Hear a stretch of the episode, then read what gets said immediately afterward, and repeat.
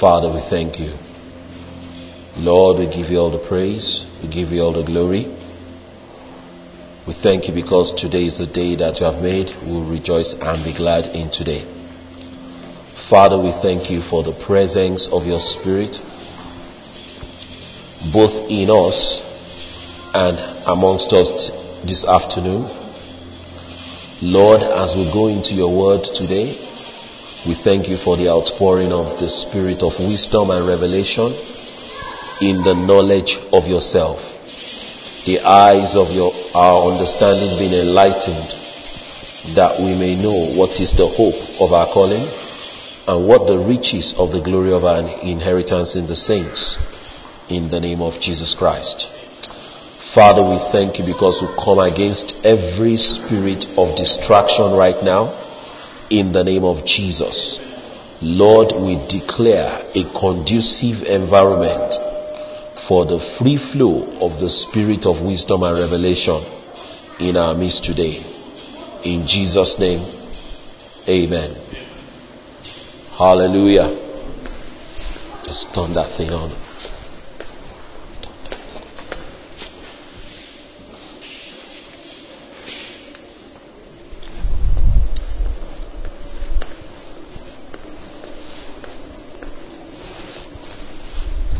Praise the Lord. Praise the Lord. You're welcome once again to our seminar today, which is um, Walking in the Miraculous. Walking in the Miraculous. Hallelujah. We have three sessions that we're going to go through today. And I'd just like to give you a quick um, overview of what we're going to be sharing uh, this morning and this afternoon. Hallelujah.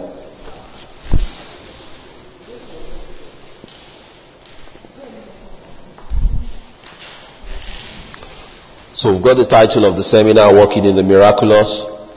Uh, the first session is God's Word as the seed for the miraculous. So that's the first session that we're going to be taking. And the next one is uh, ministering unto the Lord. And the next one is walking in the steps of faith. So the first one has to do with an introduction of God's word as the principal seed that gets us to walk in the miraculous. And then the second session has to do with um, teaching us on how ministering unto the Lord will place us in the right environment for the flow of the miraculous. And the third session has to do with the sort of steps that we are going to take in faith that will ensure that we receive the miraculous into our lives. Amen. So those are the three uh, major sessions that we are going to be having today. Because of our time, we're going to uh, have a quick run through of the first session, and then we'll do some catching up uh, in the second um, session. Hallelujah. So the first one is God's word as the seed for the miraculous. Before we go into that, I just want to um, give us uh, like an introduction of, of the theme of this seminar, which is uh, walking in the miraculous. Now, Christianity is a place where your effectiveness is not measured by just what you say or by how you appear to people, but your effectiveness is measured by the impact of God upon your life. That's what impact does God and His kingdom have over your personal life. When I say impact, as in, if you come into the things of God in a particular way, in what way do you end up? Is there a transformation? Is there a notable change? Hallelujah. And people are searching for answers today. They are asking questions that they've read about things in the Bible. They've read stories in the Old Testament. And people are asking questions today that if the God who was the God of the people who operated in this Old Testament or even operated in the New Testament and even during the days of the Acts of Apostles is the same God that I have been told is dwelling on the inside of me, then how come things don't appear to have changed or to have improved in any way, shape, or form in my life today? How come I am still counting my results exactly the same way that someone else without the knowledge of God is counting his results? Hallelujah. So those kind of questions begin to come up in people's minds that if indeed Jesus rose from the dead, how come I am still like this in a place where I don't even have a clue as to how the situations of my life are going to change. Hallelujah. And those kind of questions begin to come up. And those are the sort of things that I asked a lot earlier on in my Christian life that what is this life all about? If it's just a case of proclaiming something and telling people that yes, this is who I am and that's all there is to it, then of what use? Hallelujah. But here we're talking about a God who comes into your life and then changes begin to show up in different areas, various areas of your life. One step here today and one step here tomorrow. Hallelujah. So that's what we're talking about. So when we say we want to learn about how to walk in the miraculous, we are coming to learn about how we can bring in and apply the word of God to force a change in our circumstances today. Hallelujah. Lazarus died and everybody was crying, everyone was weeping. And Jesus came on the scene and by the power of God, he forced a change. Hallelujah. And Lazarus came up from the dead. When Peter and John were walking into the temple to pray, now it is good enough that we can uh, we can give alms to the poor. I mean, it's something very noble. It's something very commendable that as Christians, when we see people who are disabled, who are less privileged, and we have the means in our power to bless them with, we should go ahead and do so. But on this particular occasion, this man was looking up to Peter and John for a financial blessing. And then they gave him the shocker of his life. They said to him, Silver and gold we have none. But such as we have, we give unto you. In the name of Jesus Christ of Nazareth, rise up and walk. Hallelujah now begin to get a clue for what these guys did. He says, such as I have, I give unto thee. So it meant that they had something. Hallelujah. It meant that they had something. They knew they had something and they also knew that they had something. Hallelujah. And they also knew the efficacy of what they had. They knew the power of what they had. Because they could have easily escaped by giving him money and walking away. But they confronted that situation on that particular day in the face. And they said, In the name of Jesus Christ of Nazareth, rise up and walk. Hallelujah. But then when you look at these occurrences in the Bible, you begin to, then you also look at the time frame. You begin to wonder that, okay, this happened like um, 1,900 years ago or 2,000 years ago or over 2,000 years ago. What about today? Can things still happen in my life today? Can things still change in my life today?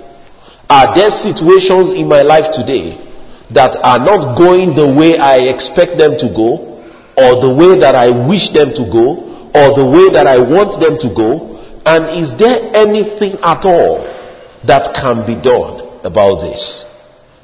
That is how we bring in the miraculous.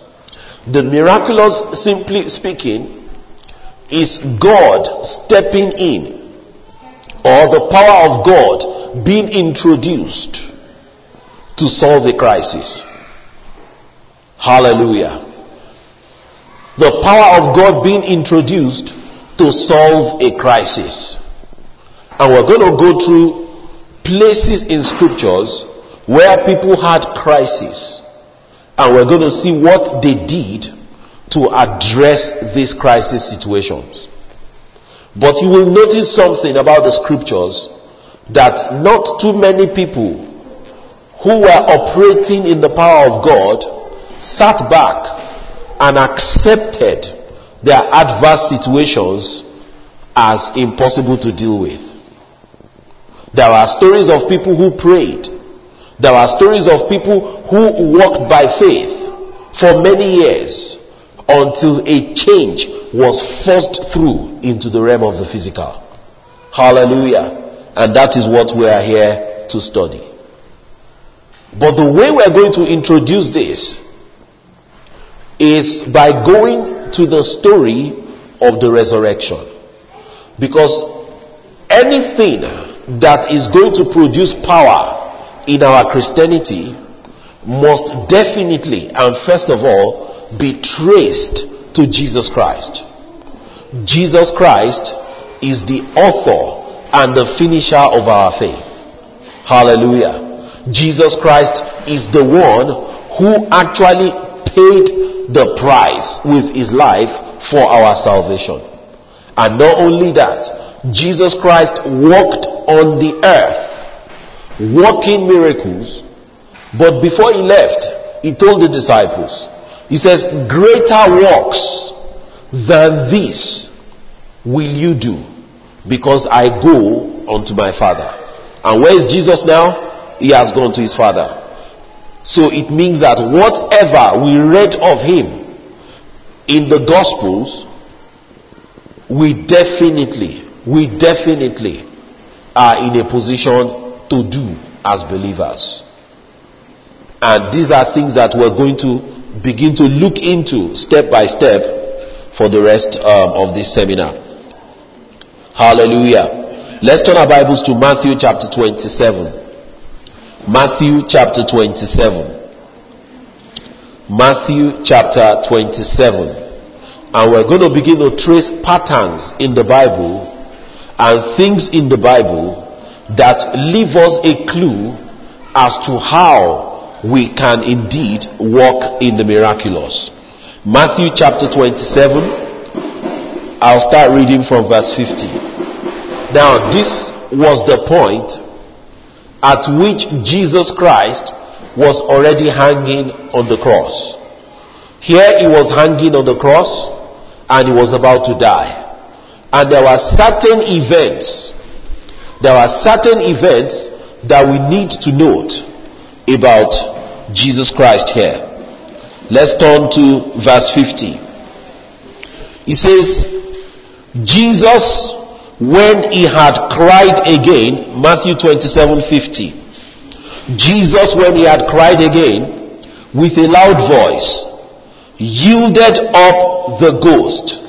So, uh, when he said he yielded up the ghost, it meant that he died. So at that point, Jesus Christ died. But then we're going to see some profound lessons here. Now, as soon as Jesus Christ died, a series of events took place. He says, And behold, the veil of the temple was rent in twain from top to the bottom. And the earth did quake, and the rocks rent, and the graves were opened, and many bodies of the saints which slept arose and came out of the graves after his resurrection and went into the holy city and appeared unto many.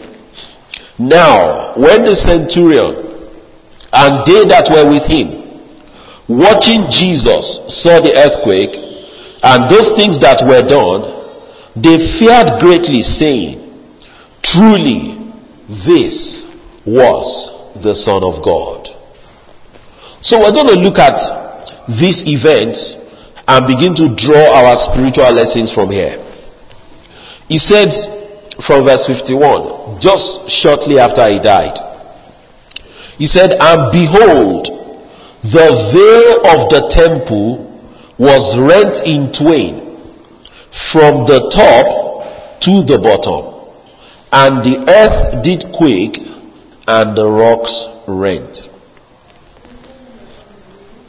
So the first thing that happened as soon as Jesus died on the cross was that somewhere else, apart from where he was hanging, somewhere in the temple, the veil that covered the holiest of all, the veil that blocked the access to the holiest of all was rent into two.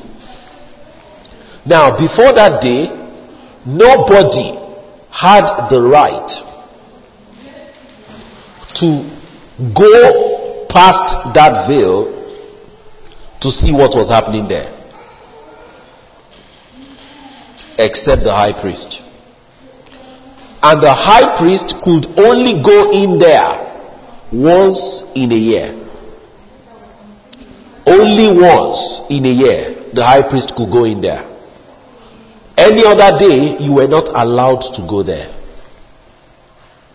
But on this particular day, as soon as Jesus Christ gave up the ghost, that veil tore from top to bottom. And it then meant that access was now made available to all of us to go into the holiest of all. Now, that veil tearing down from top to bottom was a type of us being granted access into the actual holiest of all. Because everything that was built on the earth, on the tabernacle, was a type of what already existed in heaven. Hallelujah. But as soon as that veil opened, it meant that all of us now had access. We could see what was behind the veil. We could interact with what was behind the veil. But if you then begin to ask yourself, what, ex- what essentially is the purpose of me having access to the things that are behind the veil? Why do I need it? Of what use is it to me? Okay, the veil has been rent into, into two. Everything is open. We can go in there. But to do what? Of what benefit is it?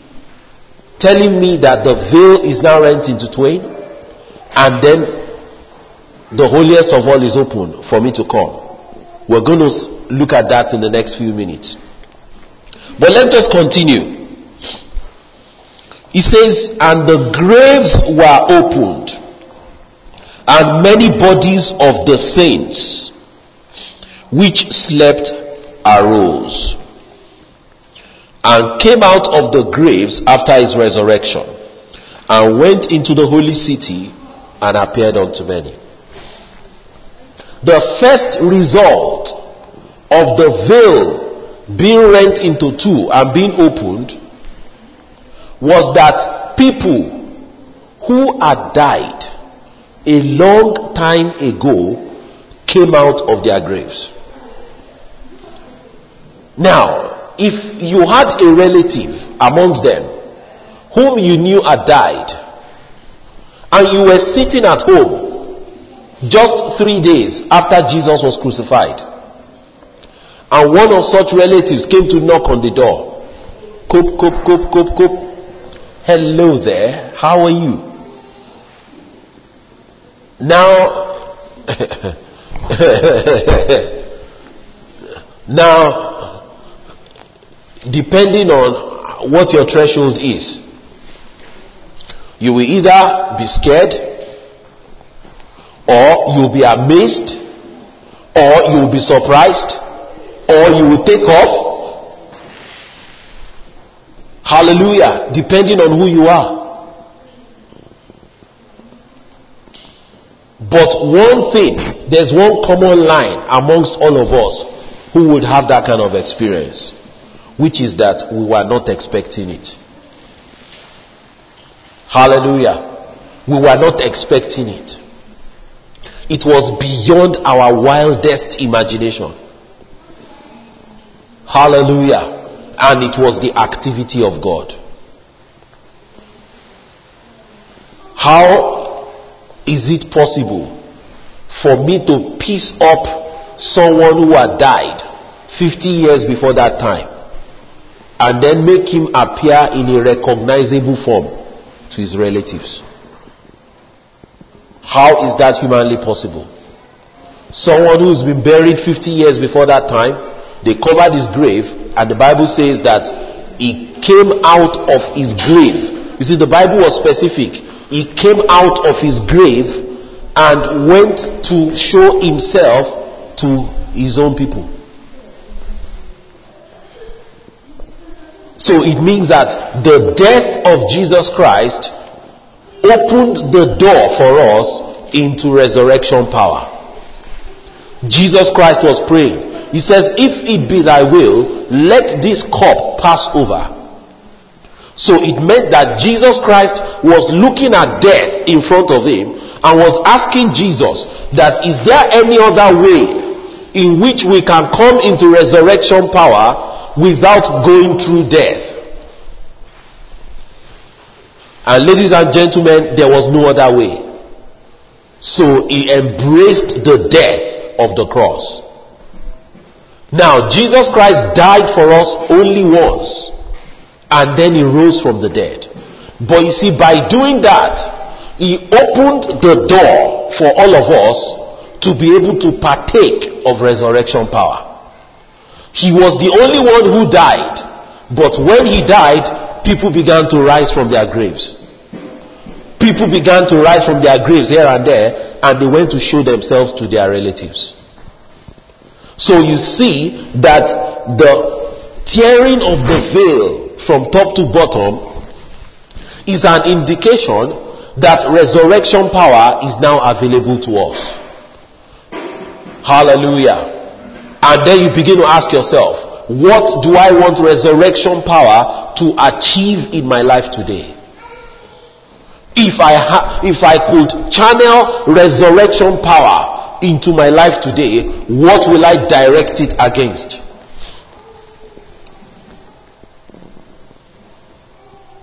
Hallelujah. And then we're going to continue with this introduction. Remember, we said that the veil was rent into twain, which meant that access was now available to us. It's like everything that the high priest was doing once in a year that we were not allowed to interact with, we were now, we were now able to interact with such things we're now able to come into the very inner presence of God as believers to obtain powerful results. But we're going to read a story in the Old Covenant. And what this story will do to us is that it will give us some light. It will shed some light as to the kind of activity that could go on behind the veil and how such an activity can affect our lives.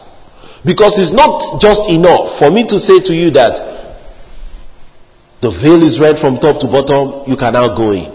To do what? How does that affect my life? How does that affect my health? How does that affect my finances? How does that affect my personal life? How does that affect my children? Those are some of the things that we're going to be examining. How does that affect my welfare as a person? Because the Christianity that we are presenting to people must not only bring out the truth of God's word, but must be able to show people how this word can be applied successfully into their lives. Paul said that the kingdom of God is not just in word, but it is also in power. So it, you don't just speak about the kingdom of God, but you also demonstrate the kingdom of God. In fact, when Nicodemus came to Jesus, Nicodemus began the discussion by saying that no one can do these things that you are doing except God be with him. He didn't say no one can say what you are saying. He said no one can do. So it means that there was a demonstration of something. And Nicodemus said, nobody can demonstrate these things that you are demonstrating except God be with him. Hallelujah. So what we're talking about here is a life that produces results. We are talking about results here tangible results. So that's what we're going to study in the Old Testament. Hallelujah. Remember I said to you that only the high priest could go within the veil and he could only go once in a year. So after that once in a year, if he went on another day, he will die. Because he was not supposed to go there. They were under the law. He will die. If you are not a high priest, on whatever day of the year you choose, go there, you won't come out alive. In fact, the high priest, when he was going, just to be sure that, you know, things go okay, and if things don't go okay, they have a way of retrieving him, they will tie something to his garment, like a rope, and that rope will go all the way out of that place into the outside and he has bells attached to his garment. So when he's moving around and doing things, you'll be hearing the sounds of those bells. Gling, gling, gling, gling, gling, gling, gling, gling, gling, gling, gling, gling. You'll be hearing the sound of those bells. But the moment he stops moving for a while, I think someone should help me direct uh, people who are coming in towards there. Once you stop hearing those sounds for a while, it means that something has gone wrong. The guy has stopped moving. And then you are not allowed to go in there to go and fetch his dead body. You actually have to use a rope to pull him out if something had happened to him. So that was how serious the matter was. It was not a joking place at all. And things had to be done correctly or else the sins of the people will not be properly remitted. Hallelujah. So we're going to check through um, a few places in the Old Testament to see what happened. We're going to be looking a little bit at the book of Esther. Now, the book of Esther is a very unique book.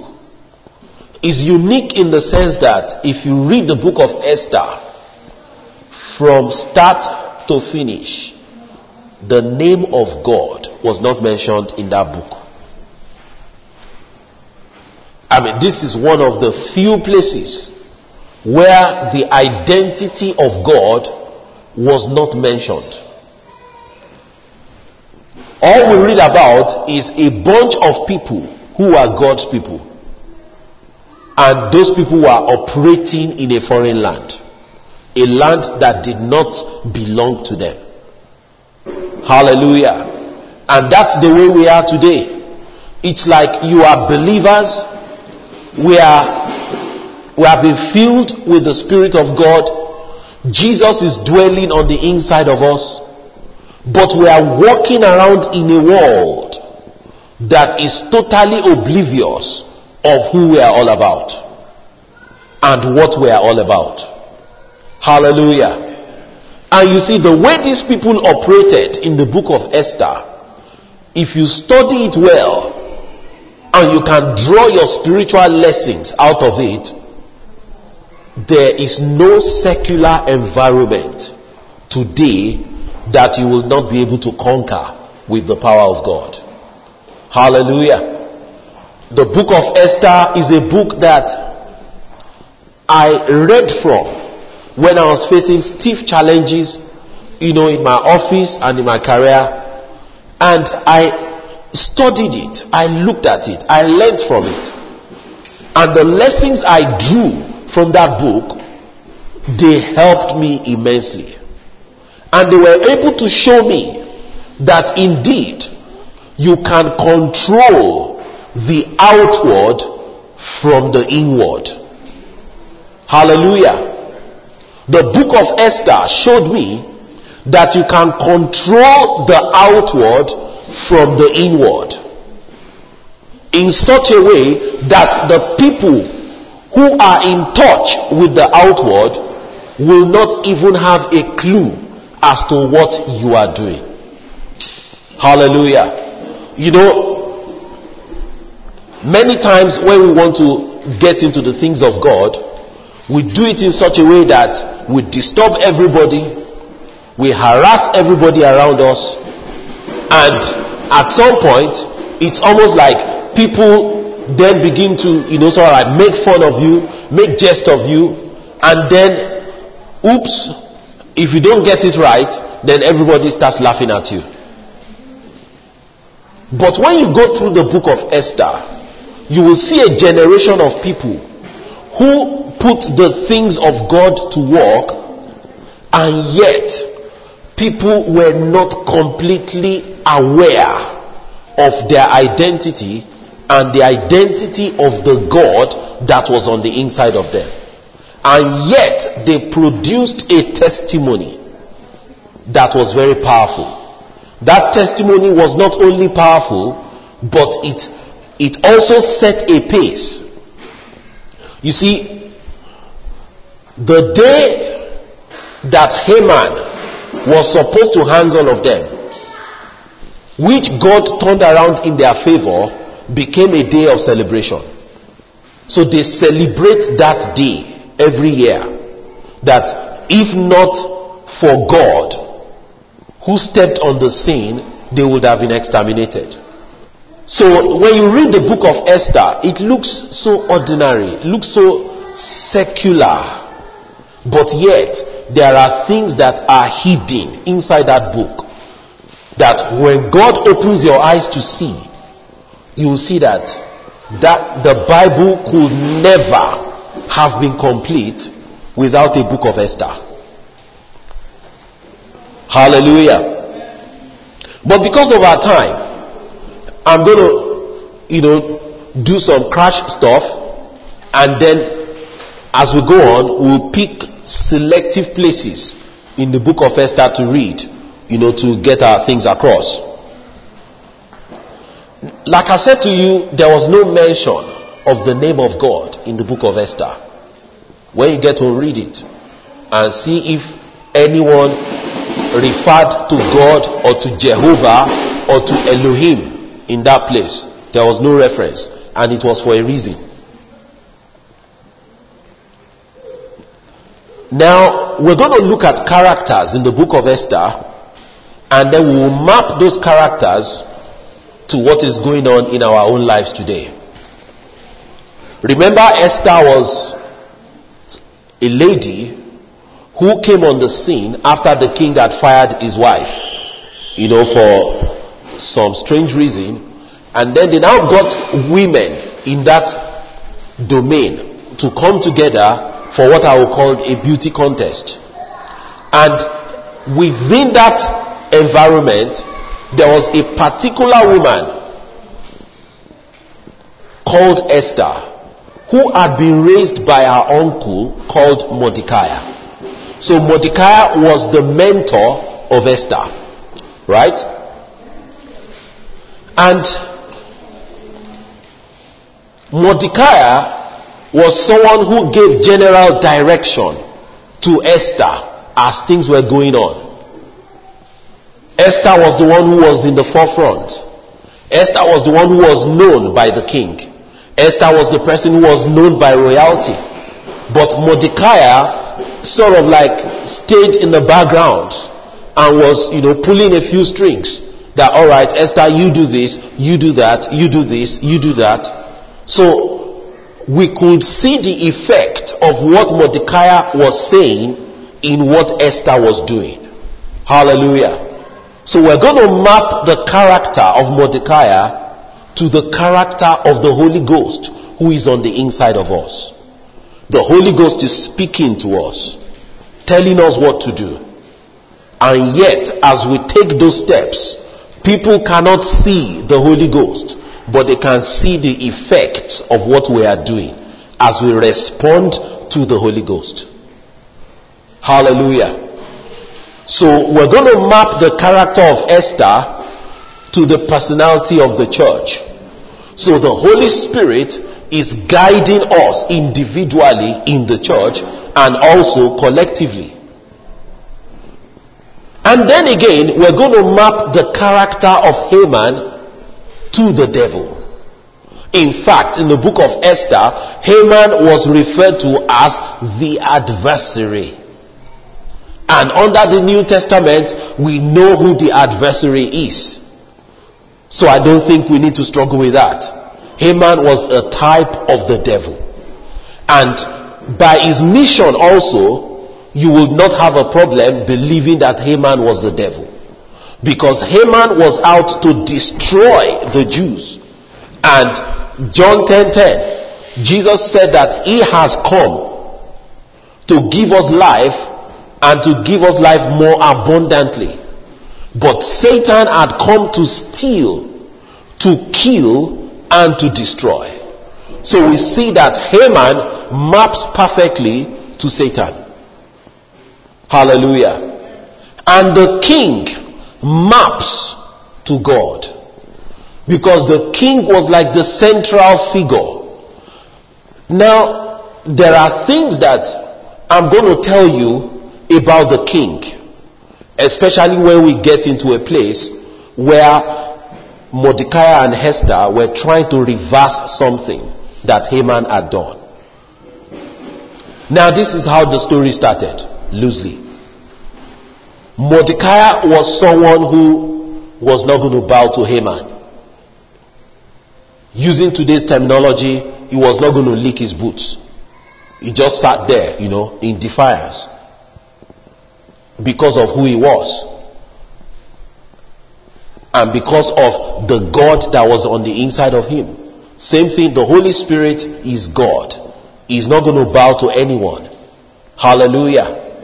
And that's why, as a believer, when you walk into a place, especially a place that is secular, there are certain things that you just can't do with them because of the person that is on the inside of you.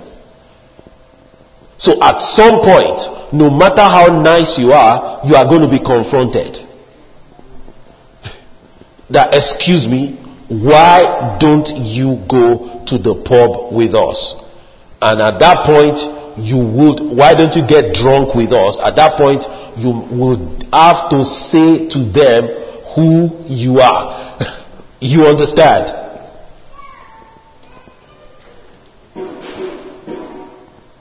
But let's go on.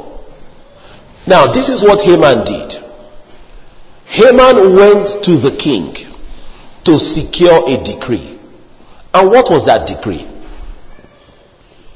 The decree was to exterminate the Jews. Now, in those days, when you go get a decree, is not something that is done for fun.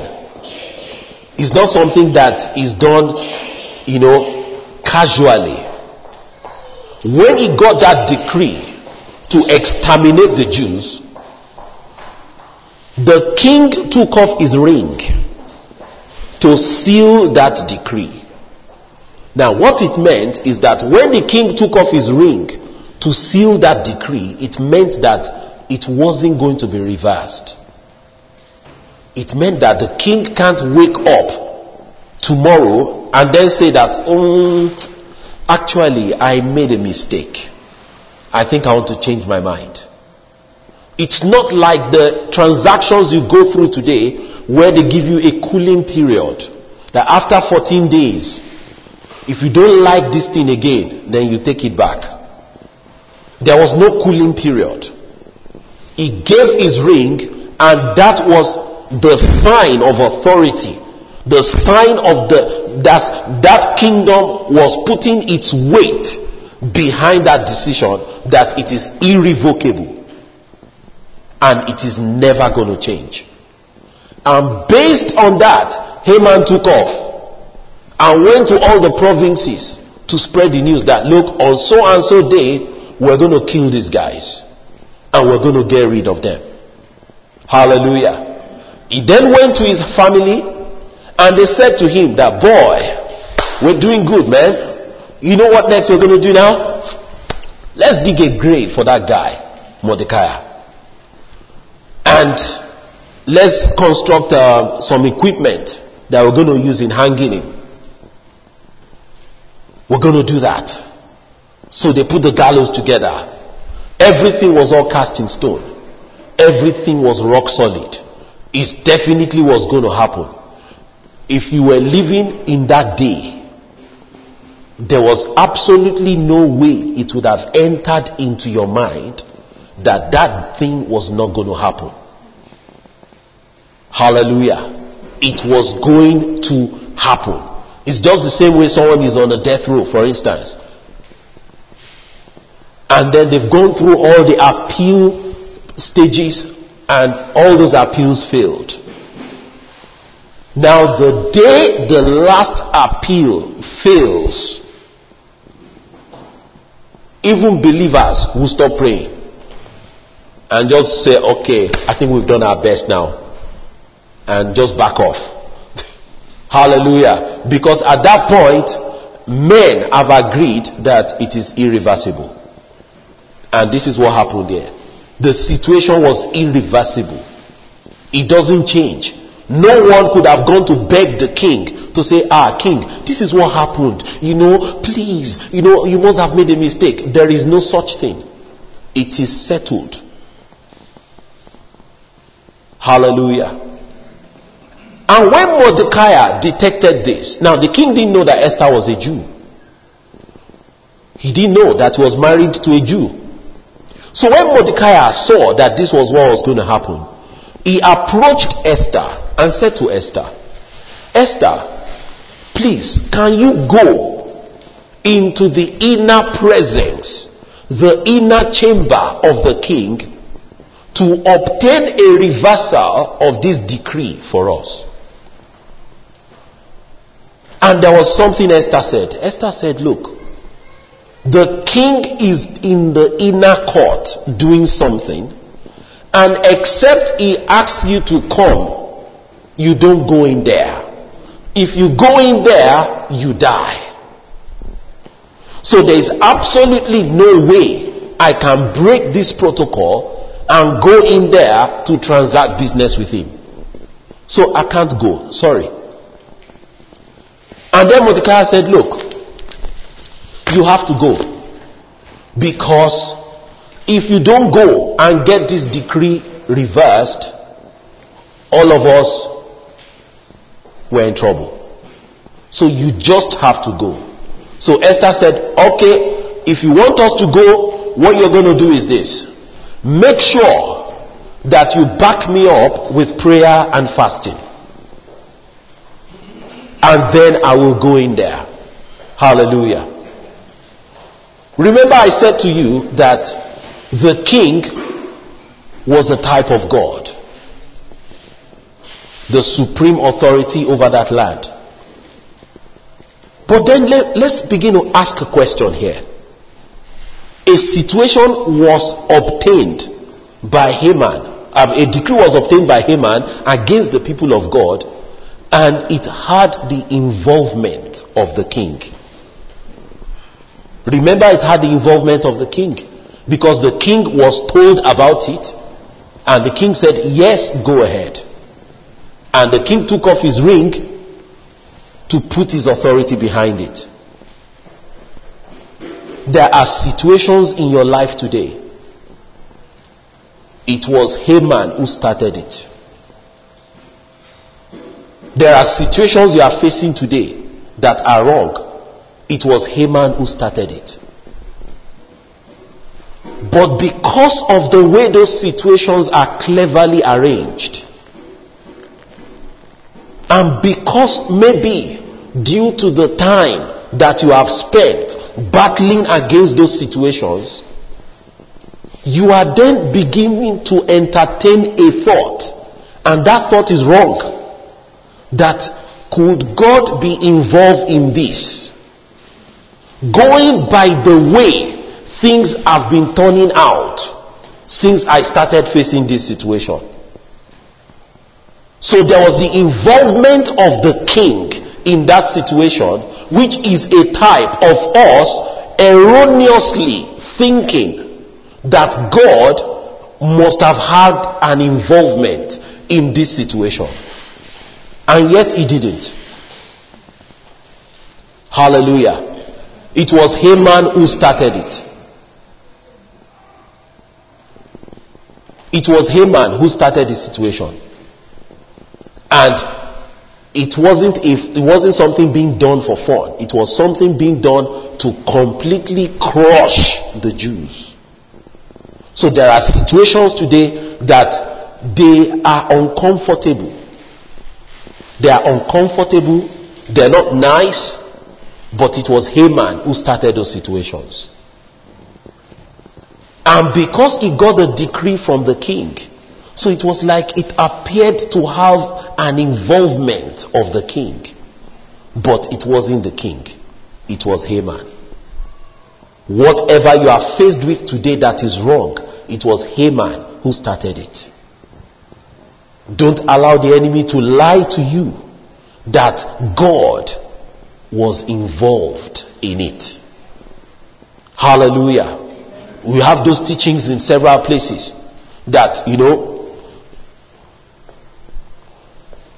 the person didn't get healed after all the prayers that it must have been what God wanted. Hallelujah. I remember we had a promotion that was pending at work. And when the list came out, my name wasn't there. My friend's name wasn't there. And we saw the list. My name wasn't there. His name wasn't there. And his first reaction was that this must be how God wanted it. Because we had prayed, we had agreed, we had spoken the word, and yet our names were missing from that list. So this must be how God wanted it. I know the moment he said that, I reacted publicly and said, No, this is not how God wanted it. This is how Satan wanted it, and this is going to change.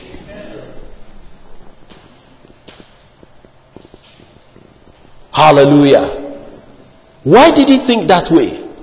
Because we had prayed, we had believed God, we had stood on the word. So if we then turned out that way, the guy just felt that definitely this must have had the involvement of God.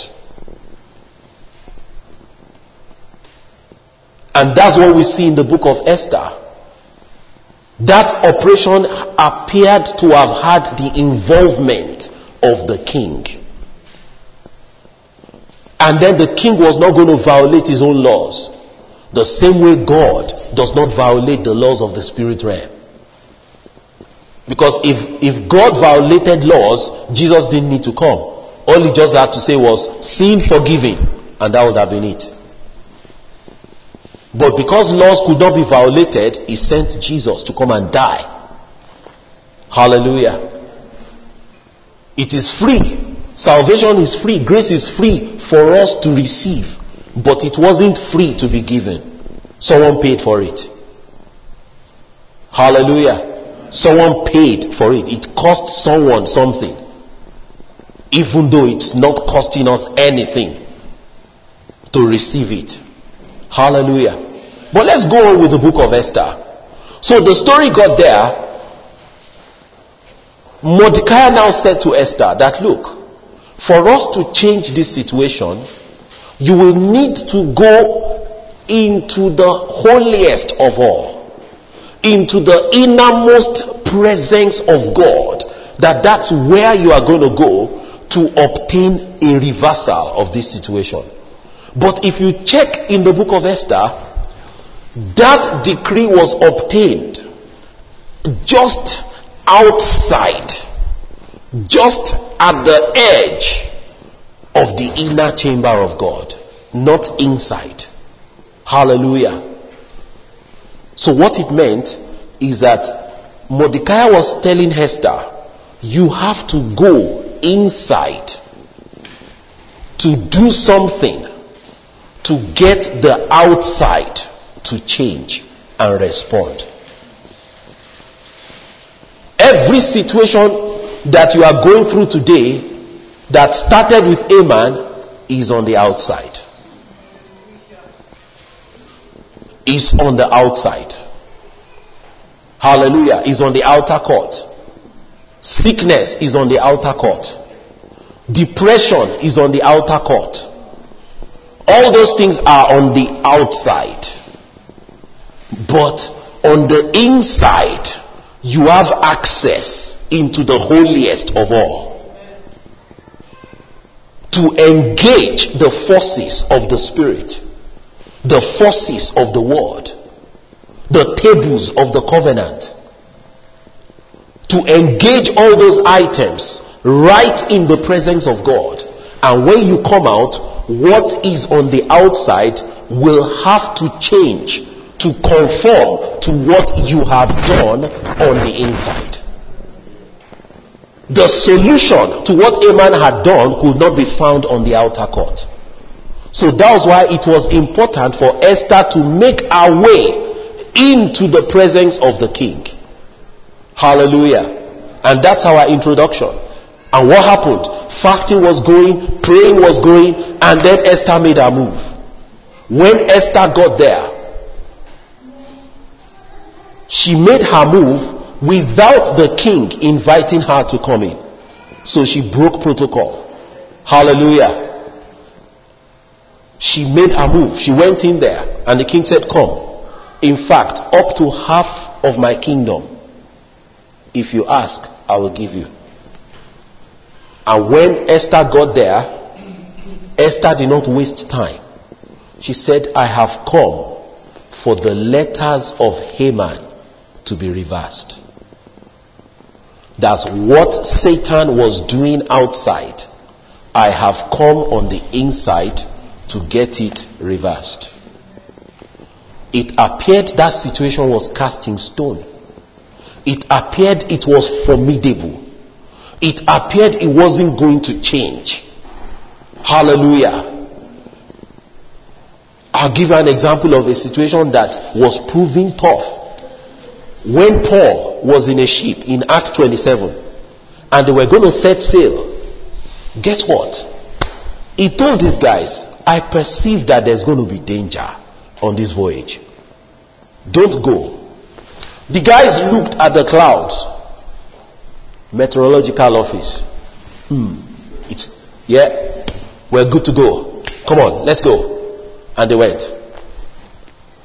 When they got to a point where it wasn't going to be easy to return, the clouds just changed. And then the rain started. There is no record that all these guys on the ship were born again. But there is record that they fasted. Do you understand? They knew they were in trouble. When an unsaved guy begins to fast, you know that trouble has come. They knew they were in trouble. They were praying, they were fasting, they were doing all sorts. They were throwing their stuff into the water. And the guy who narrated the story said something that wrote something I would never forget. He said, when sun nor stars did not appear for many days. So it's like we woke up in the morning, there was no sun. We went to bed at night, there was no star. For many days. So it meant that it started on day one, you were praying. Then on day two, you were praying. Sakaraba shakataraba. On day three, you were praying. Shakaraba sakataraba. And you know, inside your carnal mind, you will begin to think that at least in about four days, this thing will change. Hallelujah. This one was not sharp, sharp. They were still on it. They were day after day. You know what the writer said? He said, The sun nor stars did not appear for many days. He says, Then all hope that we will be saved was taken away.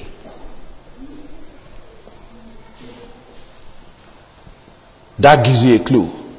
When you are faced with a situation that has lingered for so long, then he said all hope was taken away.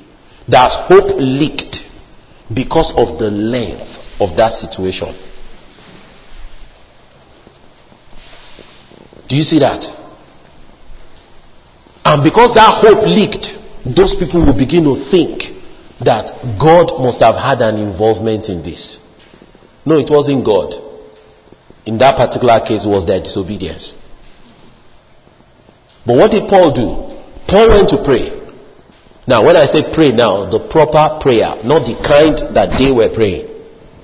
That even when the sun or stars did not show up, they were already messed up. And when he came out of that prayer session, he said, The God whom I serve and whose I am has assured me that no life is going to be lost here, but we're going to lose the sheep. That is a classical example of someone who went within the veil to get a situation reversed on the outside. And then he said to them, now the situation had not changed he said to them, Now, guys, start eating. You guys haven't eaten for so many days. Start eating now. We are okay. Start rejoicing. The guys didn't eat. Do you understand? What's going to make you not eat is a serious matter. After fasting for so many days that we lost count, and we now even put food in front of you, and you still said, mm, No, it wasn't a joke. Hallelujah. But Paul knew what to do. He understood the holy place. He understood the holiest of all. Went in there and secured a reversal. And came out and announced the verdict. And the outside responded to the inside.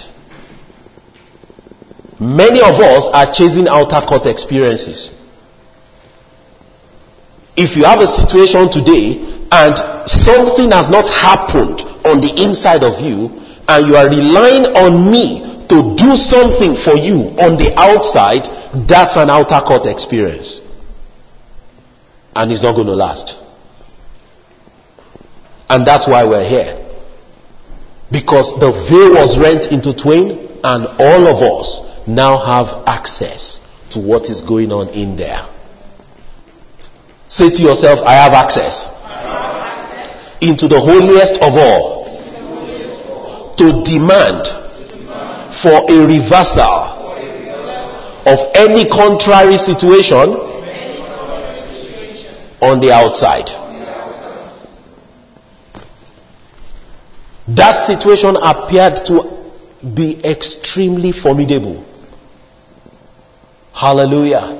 It had involvement of the king somehow, so you begin to think that it had God's involvement in it. No. It was Satan. But then there is nothing you can do on the outside to change it. Then you go on the inside to get something done. And that was what Esther did. She went on the inside and demanded for a reversal of something that was already cast in stone. Hallelujah. So next time they send you letters, you can reverse them. Hallelujah. The doctor gives you a piece of paper, you can reverse it. The doctors told us then, they said, um, we've done our studies, one fallopian tube completely missing, the other one blocked. Only way out for you, IVF. And we walked out of the place and we said, Thank you for your diagnosis. We walked out of the place. My wife asked me, Did you hear what the doctor said? I said, I heard what the doctor said, but we are going to say our own because the Bible says that we have what we say, not what he said. Do you understand? That is within the veil. Hallelujah. Those are your experiences within the veil. Now that speech will be coming out of something, the word of God that is on the inside of you, within the veil.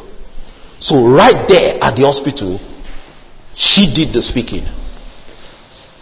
That we're coming back and we're going to have a baby. She did all the speaking and then we left.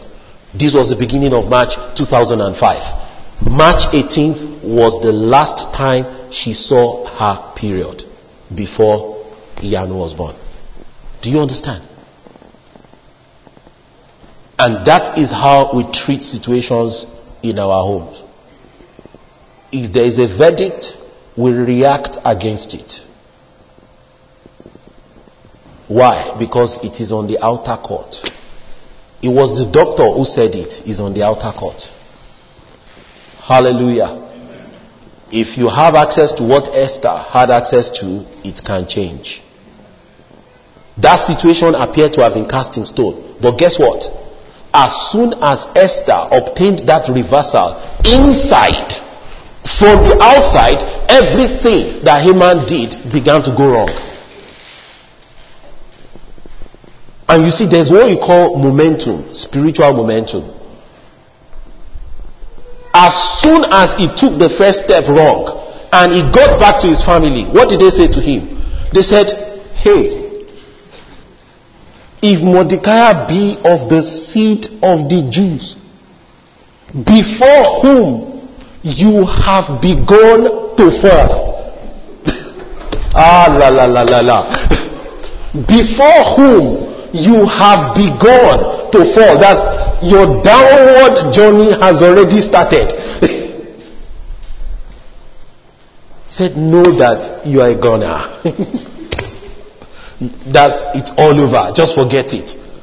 So they aptly informed him that it's all over for you, man. Just forget it. You are gone. And that's exactly what happened. He was gone.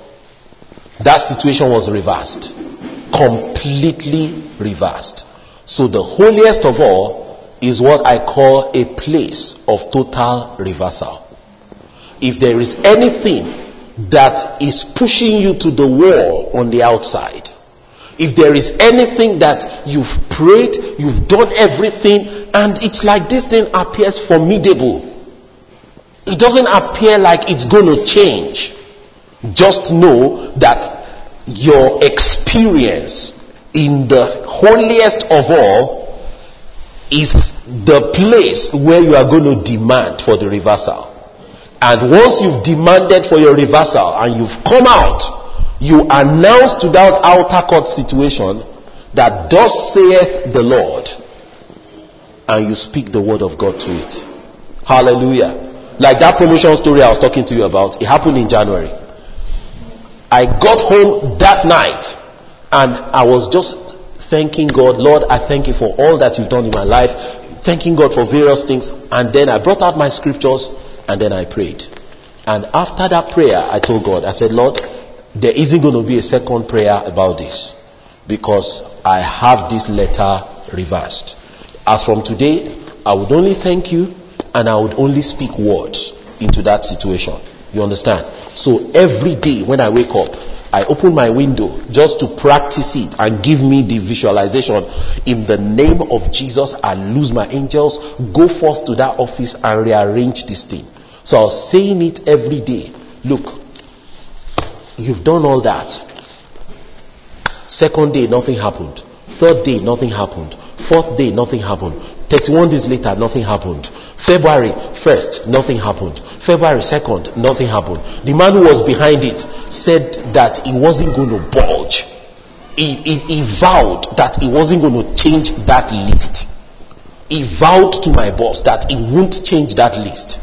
And my boss was saying that, "Ah, what are we going to do? And I said I wasn't going to touch it in the flesh. So I didn't. I said, well, I don't know what to suggest to you. And I was doing my own thing. March, it did not change.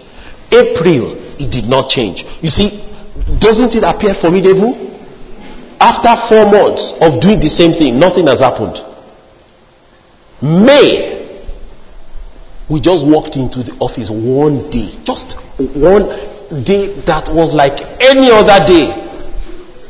And then we saw the list. Said the list that was pinned in January was done in error. This is the real one. I said, Thank you.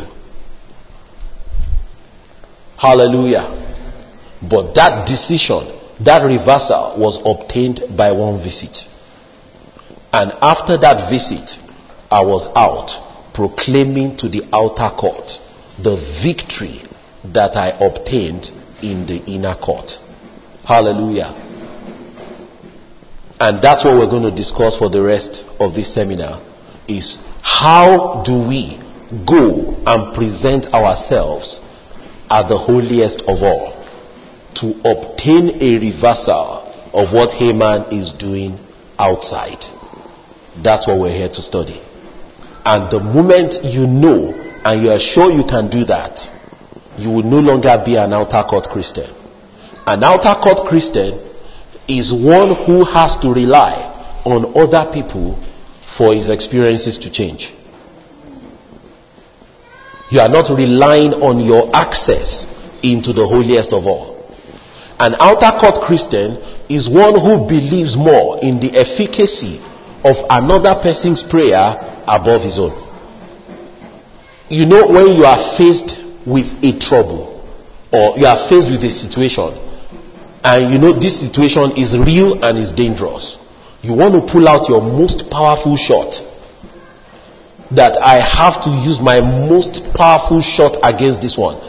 Now, if your most powerful shot is not your own prayer, then you are operating in the outer court. And you see, the challenge with operating in the outer court is that there are situations that the outer, staying in the outer court alone cannot deal with. Hallelujah. If, if, if Mordecai and Esther had been playing around in the outer court with that situation, do you think it would have changed? It would never have changed.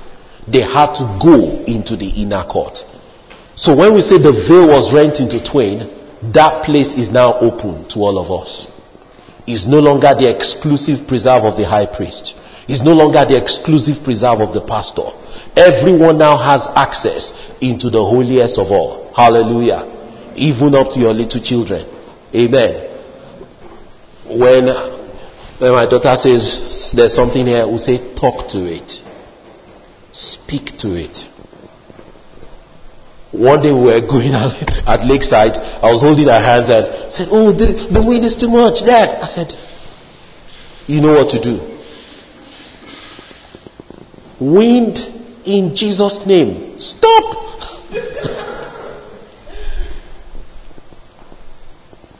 so you train yourself to react from the inner court against the outer court. Hallelujah.